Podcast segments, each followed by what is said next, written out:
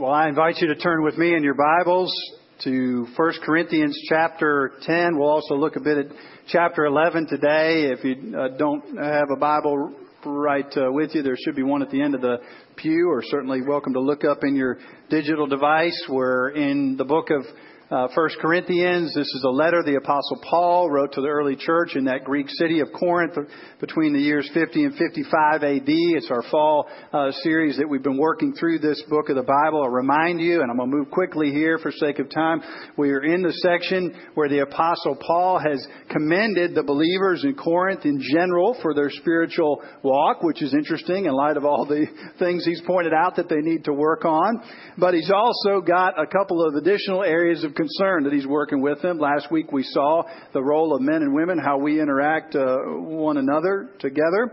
Uh, this week we're going to look at this idea of communion, the Lord's Supper, and then in the weeks to come, the spiritual gifts. These are areas where the Apostle Paul has some things to say to the believers then, and we trust to us today. Uh, many of us have probably participated in Christian worship services for a, a good bit of our lives, perhaps. Uh, even if we're here and we're new to Christ or newly returned to the church, we've probably been through a number of church services too. And, and that being said, we may have never heard a message about one of the central activities that uh, some churches like ours practice weekly, other practices with at least some regularity, and that is the Lord's Supper. One of the two sacraments, one of the three, what we call means of grace, together with uh, God's Word and prayer, those avenues through which God wants to pour Himself out upon us. And so today, we're going to take a look at that. The Apostle Paul has several things to say about it in 1 Corinthians chapter 10 and 11. So I invite you to read along with me, uh, starting in 1 Corinthians 10. Uh, let's start with verse 16, and then we'll jump into a couple of verses uh, towards the end of 1 Corinthians 11. It says, A cup of blessing that we bless is not, is it not the participation in the blood of Christ? And the bread that we break, is it not a participation in the body of Christ? There's one bread, and we who are many are one body, for we partake of the one bread. Consider the people of Israel.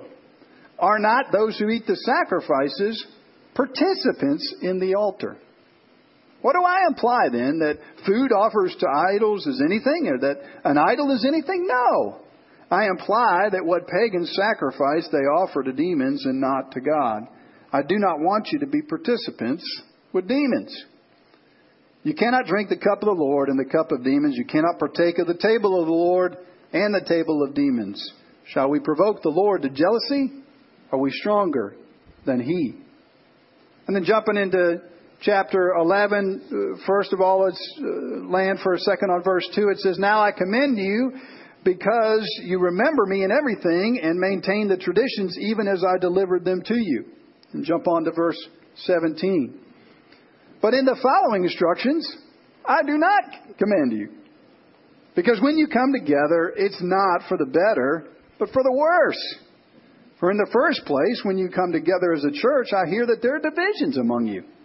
And I believe it in part. For there must be factions among you in order that those who are genuine among you may, be recognized. When you come together, it's, it's not the Lord's Supper that you eat. For in eating, each one goes ahead with his own meal. One goes hungry, the other gets drunk. What? Do you not have houses to eat and drink in, or do you despise the church of God and humiliate those who have nothing? What shall I say to you? Shall I commend you in this? No, I will not. For I received from the Lord what I also delivered to you that the Lord Jesus, on the night he was betrayed, took bread. When he had given thanks, he broke it and said, This is my body, which is for you. Do this in remembrance of me. Same way, he also took the cup after supper, saying, This is the cup of the new covenant in my blood. Do this as often as you drink it in remembrance of me. For as often as you eat this bread and drink this cup, you proclaim the Lord's death until he comes. And then listen to these words that we read virtually every week in our service. Whoever therefore eats the bread or drinks the cup of the Lord in an unworthy manner will be guilty of profaning the body and blood of the Lord. Let a person examine himself then, and so eat of the bread and drink of the cup. For anyone who eats and drinks without discerning the body eats and drinks judgment on himself. That is why many of you are weak and ill, and some have died. But if we judged ourselves, truly, we would not be judged. But when we are judged by the Lord, we are disciplined so that we may not be condemned along with the world. So then, my brothers, when you come together to eat, wait for one another. If anyone's hungry, let him eat at home, so that when you come together, it will not be for judgment. About other things, I will give you directions when I come. Let's pray together. Heavenly Father, we pray that you give us insight into how you are with us and present at the Lord's table and how you desire to feed us spiritually that we might lay hold of that more and more in our lives. Father, we pray this in Jesus' name. Amen. Well, one of the humorous uh, stories that my wife's family likes to, to tell uh, on me, I guess, and on themselves a bit is about the first time that they ever invited me to a, a large family gathering. Uh, Patience and I had been dating. My wife Patience and I had been dating for uh, a few months or so. It was graduation uh, time in high school. We were high school sweethearts. And so it was that time when her family were coming in from all different places to celebrate that special time. Uh, I had arrived for the meal at the th- time I thought that it was beginning. I might have been a minute or two late, but was kind of surprised to see everybody already kind of going through the, the food line. As a guest, I didn't want to be too assertive, so I kind of stood back and waited a little bit, perhaps too long. By the time I got my uh, plasticware plate and my plasticware silverware and my big appetite up to the food line, I, I looked in the first pot. It had been decimated. You know, I thought to myself, this family must really like green beans. I mean, there wasn't a little bit of green bean left in the bottom. Well, I was seeing the other pots arrayed out on the counter, so I walked over to the next one. It, it was scraped so clean it didn't look like it had ever had anything in it. And then off, know, out of the corner of my eye, I spotted a little platter over there, and it had some paper towels kind of draped over the top of it, and it looked like something underneath. And I thought, oh, fantastic! Some some hamburgers or hot dogs, some barbecue, something there. Let's get over the lift the veil. Let's see what's underneath there. It was just the fork, the serving fork, kind of propping up that that paper towel. I got so discouraged, I even opened the oven to check and see if there was anything, you know, maybe something hanging out in the oven somebody forgot about that I could grab hold of. Nothing doing there either. Finally, off in the back corner, I saw that white glimmer, a teeny little bit of mashed potatoes, and extracted from that bowl about a half a spoonful of mashed potatoes. Lives on for now decades in the Deskins family as the half a spoonful of mashed potatoes story. Well, of course, I wasn't part of the family bunch of the folks there probably weren't even expecting me to come. It was just a normal meal, not some holy special meal. And yeah, they might have rushed ahead a little bit in their consuming of all that good food. But it was an honest mistake. It's not so for the Corinthians, what we read about in these chapters, is it? They seem to almost be trying to find every way possible to go straight in the face and against the core meaning of the Lord's Supper, of their time gathered and recognizing who Christ is. In fact, they seem to miss his saving work completely, even as they're trying to act out the ritual that should lead them to it. Find themselves empty spiritually empty spiritually. You can follow along if you want to in your worship guide with the sermon notes uh, section that's at the back of it. And I think this is just a way to summarize the main idea in these verses that since the saving work of Christ is manifested in the Lord's Supper, it's made available, it's presented to us, it's laid out before us, we should practice it with an eye to those saving purposes of God. Now, we'll probably say right off the bat in our collective defense that we probably don't err in the same way the Corinthians did of treating the Lord's Supper as just any other meal. We don't really do that. We rec- we got these special plates for it and so forth. We recognize it. Uh, we, we hopefully aren't using it as a stage on which to somehow visibly act out the disunity we might have with one another, even within the church body. Uh, we probably aren't actively leaving folks out of it somehow. The communion folks do a great job of making sure we, we've got enough each week. But we certainly all struggle with a couple things that these passages identify. One, with, with really participating with Christ in the sacrament. It describes in chapter 10 a kind of intimacy, a connection there that I know I frequently miss. And the contrast, too, there presented between that and the worship of idols. They really can't go together. And so sometimes we not only miss the presence of Christ, but we miss the opportunity for God to do a transforming work in us, to convict us about those idols we run to, that we are participating with in as much as we pursue them. And surely, even if we don't show forth uh, overtly the disunity we might have, even in a small church body like ours, there's probably been some ruffled feathers. There's probably been some things say that cause us to maybe not get along wonderfully with one another, and those issues are in our hearts, even if they aren't on display publicly. Uh, more than that, even though the sacrament screams about the work of Christ and His redemption on our behalf, uh, we can sort of be ambivalent about that, or it can just become rote, right? We don't really think about it. It doesn't really resonate with us deeply. And lastly, uh, even though it's a good thing that we practice this regularly in the church, we may have never really investigated it. You know, uh, recognizing us pastors, as I said earlier, probably done a bad job of even preaching sermons on this topic. Uh, maybe we all collectively ought to be learning and seeking to learn about this important thing that the Lord has given to us as a gift. So we haven't maybe studied, meditated, engaged with it. And we want to try to address that a little bit today as it's the next part of our series in 1 Corinthians to talk about this and just because it's really good and helpful for us. Let me, let me get us oriented a little bit, if we can, then, with all of that in mind. The first thing it might be helpful for us to get a little grasp of, and I'll go through this quickly, is just the different historical perspectives that folks have had on what's actually happening at this table and what it means. If you want to jot these down, you can as well. I don't think necessarily where we fall in any of these camps is going to uh, cause us to dismiss anything that the Apostle Paul says. The things he has to say and addresses with the Corinthians kind of would, would be relevant to, to any of us, but this helps get us uh, some perspective. Uh, historically, folks in different churches and different church bodies have, have viewed the, the, the Lord's Supper in this way one, as a memorial. Uh, that is, that what we're doing here is strictly remembering what Jesus did.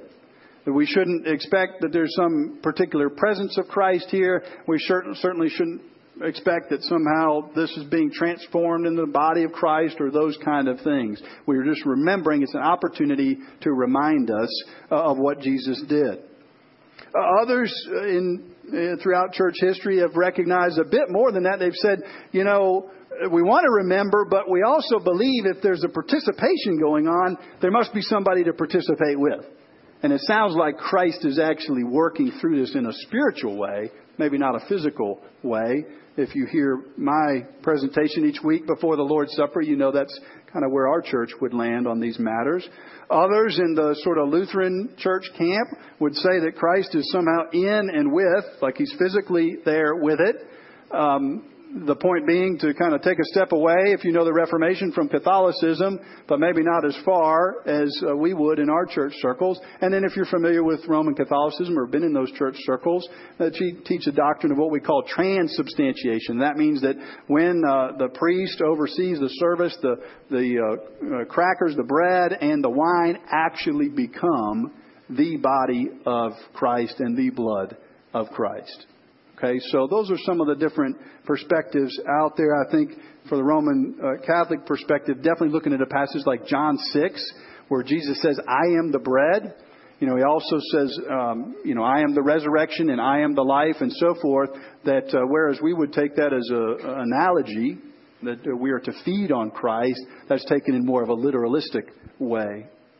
That's a little bit of the historic perspectives, but what I want to camp out even more, and if you'll turn with me in your Bibles to Exodus, you can follow along with me, is the biblical, the scope of the biblical passages. And I got to be honest with you, when I was just preparing for this this week, I, I sort of thought of one, and then I you know, started reading a little bit of Scripture, and I thought of another, and it was amazing to realize how many different vantage points Scripture gives us to look at the idea of a meal, of a celebratory, holy meal, and what that means now and, and in the past for God's people and on into the future.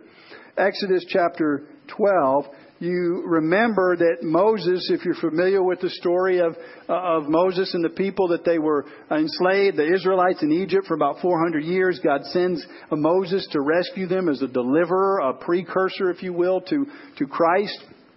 He lays down these uh, plagues upon the people that are pretty devastating to try to get Pharaoh's attention so that God's people would be let go. And the final one that is threatened and eventually um, uh, put in play is the death of the firstborn of all, all the people in Egypt, their children. And this is where we come into Exodus chapter 12 and read what is said. And I just want you to see it, uh, study as we read this, the parallels to what we do at this table and the parallels to what the Apostle Paul was just saying in 1 Corinthians 10 and 11. It says, beginning in verse 12, The Lord said to Moses and Aaron in the land of Egypt, This month shall be for you the beginning of months. It shall be the month, the month of the year for you. Tell all the congregation of Israel that on the tenth day of the month every man shall take a lamb. So they're practicing this together. You see it? And at a certain scheduled uh, time that they've got to it. Tell all the people of Israel, oh goodness, I lost my place. They shall take a lamb according to their fathers' houses, and a lamb for each household. Household. The Lamb of God that's going to take away the sin of the world is being pointed to here. And if the household is too small for a lamb, then he and his nearest, neighbors shall take according to the number of persons. They're sharing, they're participating in this together. This isn't about one having more than the other, it's about participating communally together. Goes on in verse 7 and says, You shall take some of the blood and put it on the two doorposts and the lintel of the house in which they eat it.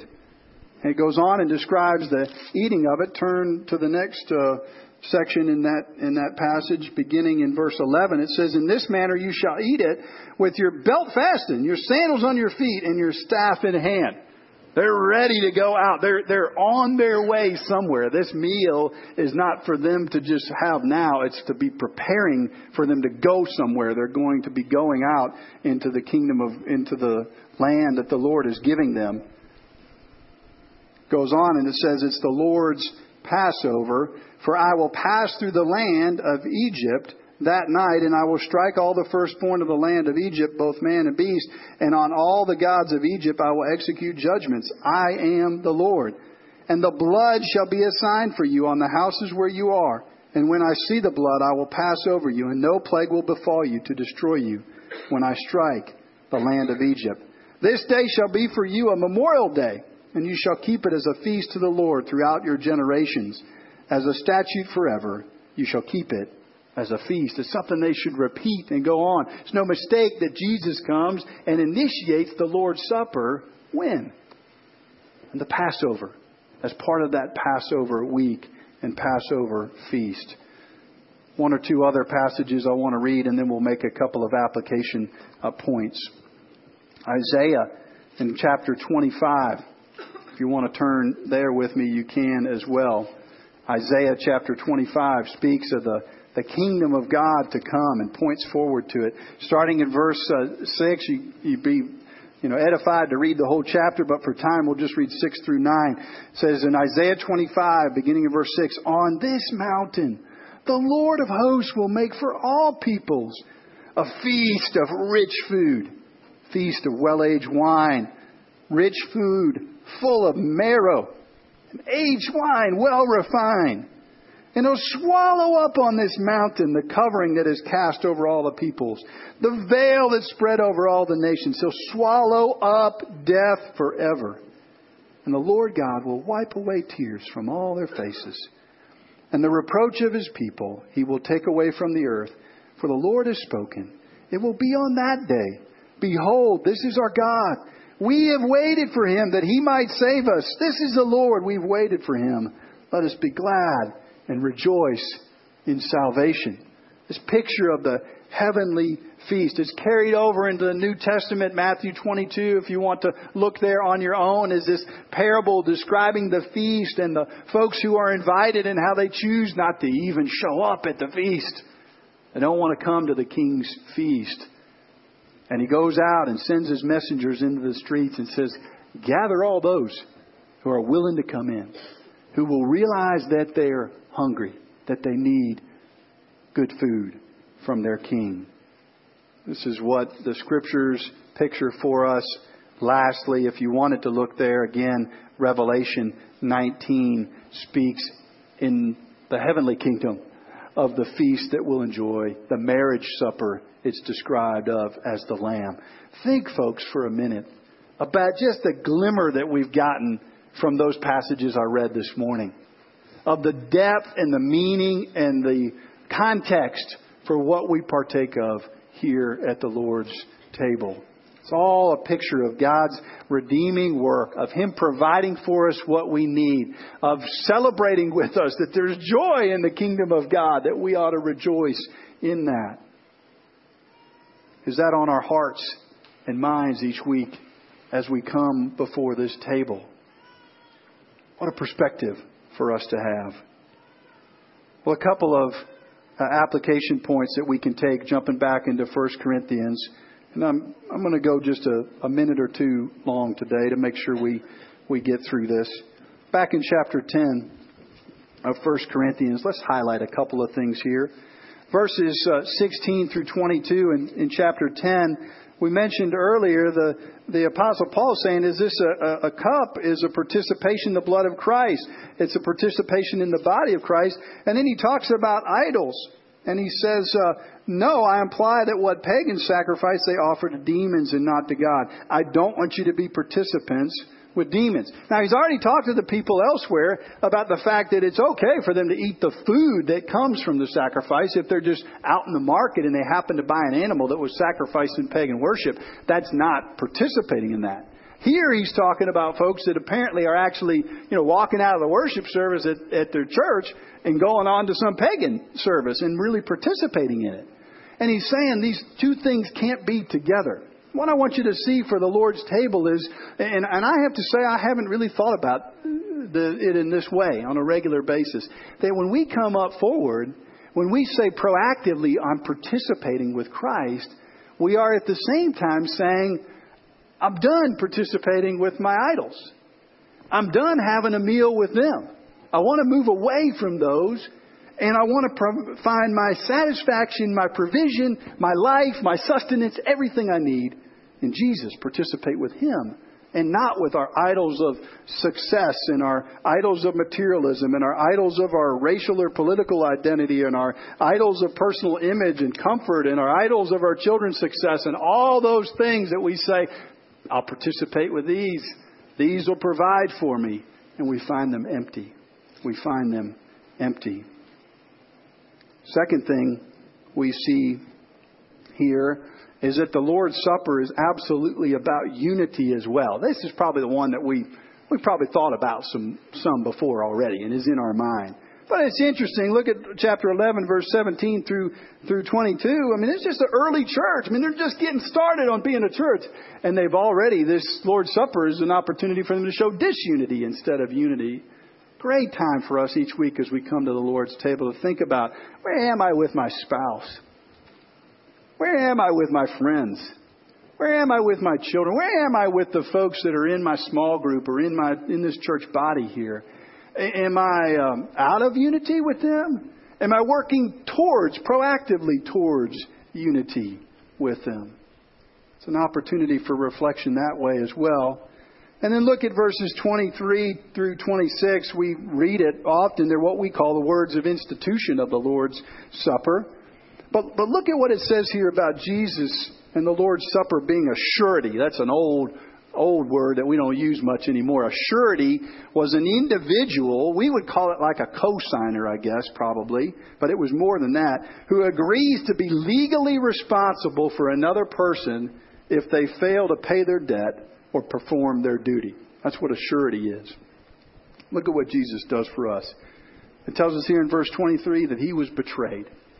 He took on betrayal for us. It tells us that his body was laid down, that his blood, his life was given out. And then in the last verse, verse 26, that it's the Lord's death that's being represented here. All of this is, I, I think, probably again something we're cognizant of, but it's easy for us to forget that when we come to the table, we're celebrating the cross. There's a reason we've got a cross sitting on the table, because it's a reminder of what Jesus has done for us, his sacrifice for us. Lastly, and we read these verses pretty regularly in our worship service, verse 27 uh, and through 29, but, but we don't you know, certainly regularly read verses 30 and following. Maybe we should. It's an interesting passage, you know. Kind of hard for us to grapple with the idea of God's free grace that we're gifted and the idea that He nevertheless brings discipline, brings correction in our life. And it's just saying here, it says we, we ought to be evaluating ourselves, and then that way God won't have to bring his outside correction in. If we're sort of correcting ourselves, if you're a parent or you're around kids at all, I mean, you get it. Uh, you talk to your kids, you say, if you will, you know, adjust your character and adjust your attitude and adjust your perspective, there won't have to be any discipline. You know, kids are upset about the discipline. You say, well, there's a simple solution to that. And the Lord is kind of saying the same thing. This is an opportunity for us regularly. Instead, we see for the Corinthians, uh, as one commentator put it, he said, there are many who hold back from partaking because they don't feel worthy there are also those who presume to take part without beginning to exercise the slightest self examination. Opportunity for self examination for us. Let's read one last bit from one of the commentators I read, and then I'll conclude. This commentator Prior I like to read says this. He says the main word that Paul uses to describe what has happened here in the Lord's Supper is covenant.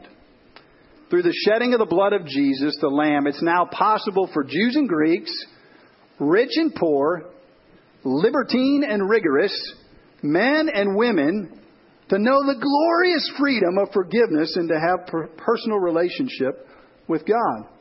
Those who enter into this personal relation, this covenant relationship with the Lord, naturally enter into a covenant relationship with one another. Thus, the covenant community is established. Okay, we get that. We know Christ uh, vertically, we know one another horizontally. It's all through His work. But listen to the last sentence here. It says, For them, the Corinthians, the death of Christ was not central. The return of Christ was not dominant. The love of God was not in control. In a word, it was not the Lord's Supper. Not the Lord's Supper. They were missing the Lord. They were missing the, the guest of honor, you might say. A few years ago, well, probably 10 years ago, uh, it's interesting. Sam was talking earlier about uh, Lifeline. My wife was on on staff, uh, just you know, part time doing follow up for adoptions with Lifeline when we first moved here, and uh, and we got invited to the Lifeline fundraising banquet. And you know, they usually have some kind of keynote speaker, some special guest, some person of prominence and so forth. Now, I, we had been living in St. Louis for about nine years or so. Patience was from here, so she was a little bit familiar with these matters. I'd only lived here for like my last two years of high school, so I missed a little bit of the college football scene. So you Alabama folks might be a tad offended by this. I, was situated at the Lifeline banquet, tables all throughout the room. Buddies of mine that I'd gotten to know, this was at uh, Covenant Church, was actually hosting it. They were at some of the other tables as well, probably big Crimson Tide fans. And there I was, positioned at this table, just because my wife was on staff, sitting next to a guy named Jay Barker. I didn't really know who Jay Barker was. I think I knew that he had played football somewhere. That was kind of the extent of you know, my knowledge. Now we know him, our kids know him from car commercials. That's how they know him. I didn't really know he was. Maybe it was refreshing for him actually to have somebody sitting next to him, but I, I didn't realize. And he was the keynote speaker too. And I, I just kind of come along to the event. I didn't even know that. Come to find out, you know, he not only played ball, he played in some pretty big games, achieved some pretty big things, and he was there to be the keynote speaker. Folks, let's uh, let's try not to be that same way with the Lord's table each week, to miss the guest of honor, to not recognize who it is that's here with us, who we have the opportunity to meet with and fellowship with while we're here at this table. Let's pray. Father, we thank you for the Lord's Supper. And we ask, Lord, that you would enable us more and more to meet with you through this time that we enjoy each week. And Father, we thank you for your good word, which teaches us about these means of grace, these avenues through which we can experience more of you. We pray that you'd help us to grow in them. In Jesus' name, amen.